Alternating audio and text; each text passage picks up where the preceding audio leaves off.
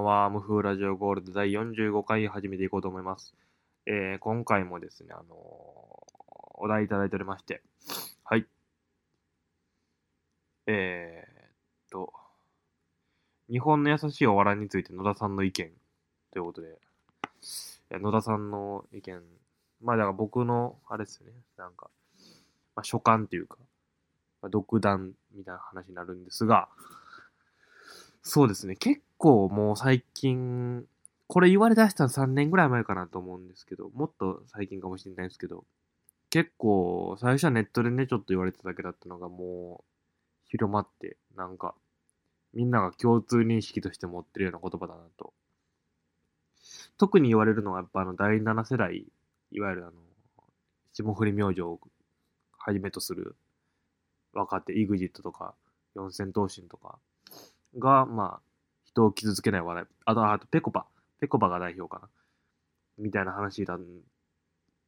が前提としてあるかなと思うんですが、まあ、基本的には、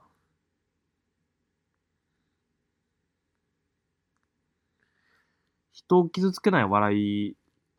まあ、日本の優しい笑いっていうちょっともあるんですけど、まあ、人を傷つけない笑いにフォーカスすると、まあ、基本的にはやっぱなないっていうのが前提ですよね。と思うんですけど、まあなんか、言言わんとする意味はすごいわかるんですけどね。でも結構、霜降り明星とかって僕まあ嫌いじゃないですけど、お笑いのタイプで言うと、実はすごい古典的というか、普遍的ななんか、割とコテコテのものを、すごい、キャッチーにやってるような感覚だなと思ったりとか。まあ、ペコパは確かに結構優し優しい漫才だなと思いますけど、肯定するっていう。なんか、じゃ例えばミルクボーイのネタで、お腹業者全員が、とかコーンフレーク会社の人がどう思ってるかとかっていうのは、まあ受け取り手にしかわかんないですから。なんかまあそういうことを言い始めると、まあ人を傷つけない笑いないなっていうようなことを思いますが、結構でも笑いっていうのはやっぱ基本的には傷つけることとすごい近いものだなっていうのは思いますよね。なんかでもそれがだから悪いとかじゃなくて、まあそう認識した上でやるのが俺はすごい大事だなっていうのはすごい思いますね。なんか、別にまあ認識してなくてもいいんですけど、なんかだからその傷つけることと、まあいわゆるその毒を吐くというようなことっていうのがイコール結構、あるあるネタとかもそうなんですけど、まあレッテルバリっぽくなるようなところがあって、だからまあブスいじりとかがどんどんなくなっていってるのはやっぱそういう、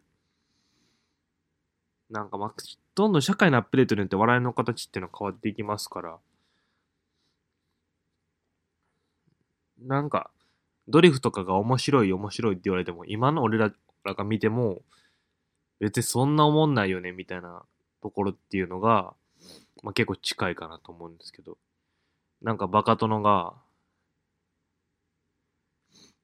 なんかその、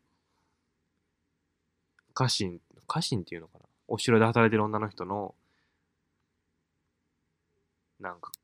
が寝るときになんか変なおじさんになって、なんか布団に忍び込んでみたいなのとかって、今見て面白いって思えるかって言ったら、まあ、そもそもまあネタの上品下品とかに関わらず、面白いかみたいなところがすごいあると思うんですよね。なんか結構、それはなんか一発屋が、昔の一発屋見て今思んないとかと一緒で、もうそういう流行りじゃないよねっていう話なんですけど、それに加えてやっぱり、基本的にはなんか別にどんなことをしても俺はいいと思う。なんか、よっぽど差別的でない限り、人種差別とか、じゃない限りは、俺は別にどんな漫才とか、どんなお笑いをテレビとかで放映してもいいし、芸人はやってもいいと思うんですけど、なんかやっぱ、もうそう笑えないよね、みたいな感覚を持ってしまったら、それってもう終わりだなと思いますけどね。やるのはいいけど、それ別に視聴者望んでないですよみたいな話になるなっていう。だからまあ、お笑いに関して言うとやっぱりなんか、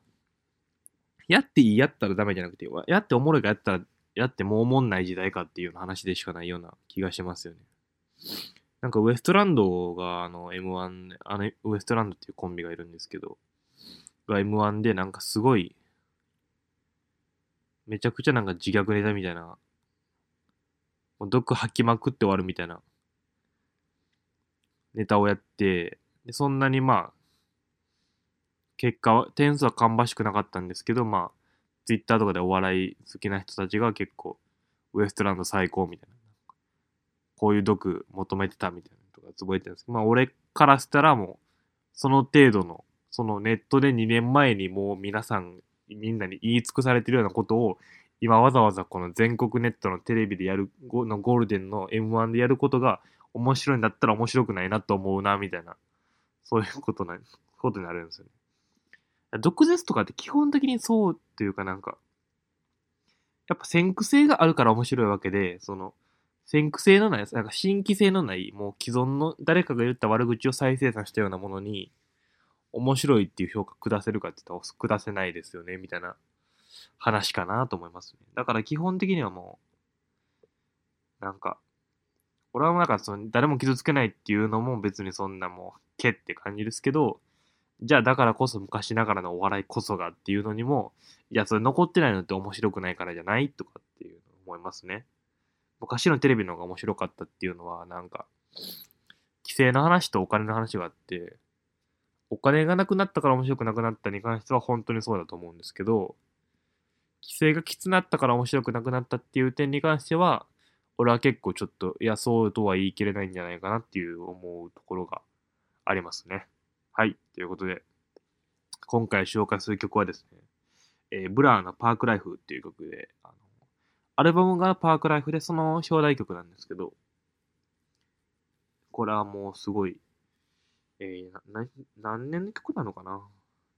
?1994 年の曲なんですけど、そうですね、まあ、ブラーは、あの、オアシスと、 Don't Look Back in Anger のオアシスね、と、あのー、人気を二分してたイギリスで、オアシスがあの、労働者階級の代表みたいなバンドで、ブラーはその中流階級、もうちょっと上の階級の代表格みたいなバンドで、だからもうそのイギリスの経済格差はもう巻き込んだような、結構もうブラー派、お前ブラー派、オアシス派みたいなのがあったらしいですが、まあ、で、僕は結構、ブラー派で、まあ、僕が絶賛中流階級の子供っていうのもあるのかもしれないんですが、オアシスも好きなんですけど、結構、あの、ポップののが好きなんで、どっちもブリッドポップってジャンルなんで、ポップなんですけど、まあ、ブラの方がすごいポップやなっていうので好きですね。歌詞もなんかすごい今っぽいんですよね。1994年なのに。あの、同じアルバムのガールガールズボーイズっていう曲は、あのなんつったらいいんですかね。ガーフンはボーイフライボーイズ to be ガーフドボーイライゼガーフドガーラゼボーイズっていう、ちょっと言葉遊びみたいな。でこれ和訳すると、えー、っと、なんて言ったらいいんですかね。なんか、あ、ちょっとよ見ます。和訳サイト見ます。えー、女の子たちは実は男で、そういう女の子のような男が好きな人もいるだろう。女の子のような男もいて、男の子のような女もいる。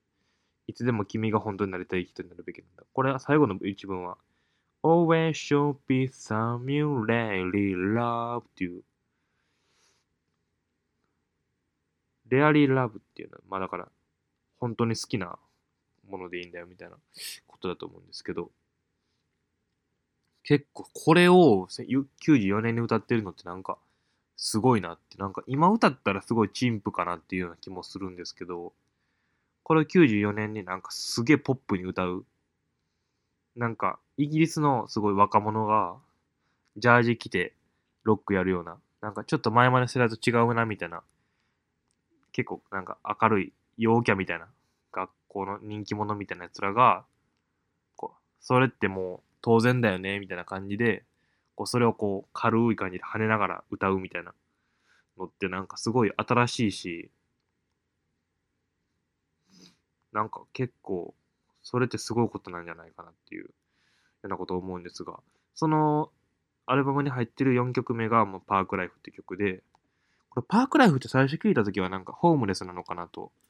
パークでライフ、公園で生活する人と思ったんですけど、ちょっとまあそういう意味合いも最初あり、あるのかなと思ったら実はあんまないっぽくて、ね、ちょっと和訳を見てみましょう。なんか、和訳を見るとやっぱあれっぽいですね。なんか、いろんな人たちがこう、公園で、にいるよみたいな。だからまあイギリスってちょっとやっぱ、公園と家の距離が近いような気がしますよね。なんか、うっそうとしてないから。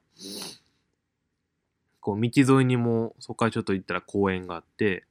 なんか、じいさんが犬と散歩してて、カップルがベンチに座ってて、サンドイッチ食ってて、子供が遊んでてみたいな。結構その市民広場的な要素がすごい強いような公園にみんないろんな人の往来があるよみたいなことなのかなと思うんですけど、すごいなんか自由主義っぽいっていうかなんか、だからあのー、日本ってやっぱちょっと公園とかってのはあんまりやっぱ生活に根ざしてるのが人がやっぱ海外に向けてあの比べて少ないんじゃないかなっていうようなことを思うんですが、やっぱ海外の方がそういうこう、外部の軽い使い方がうまいなみたいなことを思いますよね。なんかそういうのをすごい、その若さがある感じでこう伝えてるなっていうような。だからそのガールボーイズと歌詞の内容全然違うんですけど、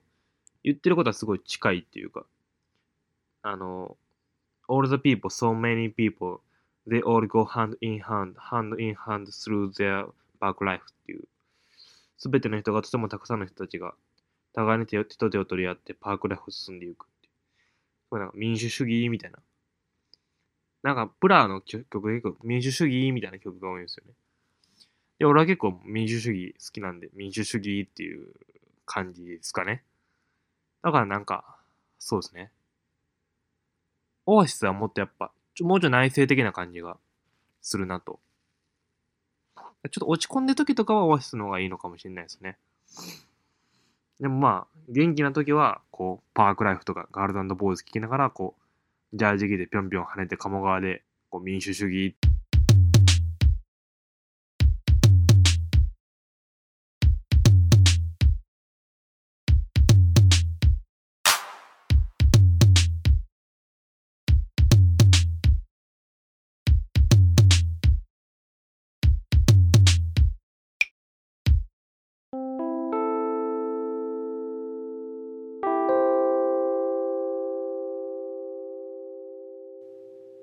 MFU Radio.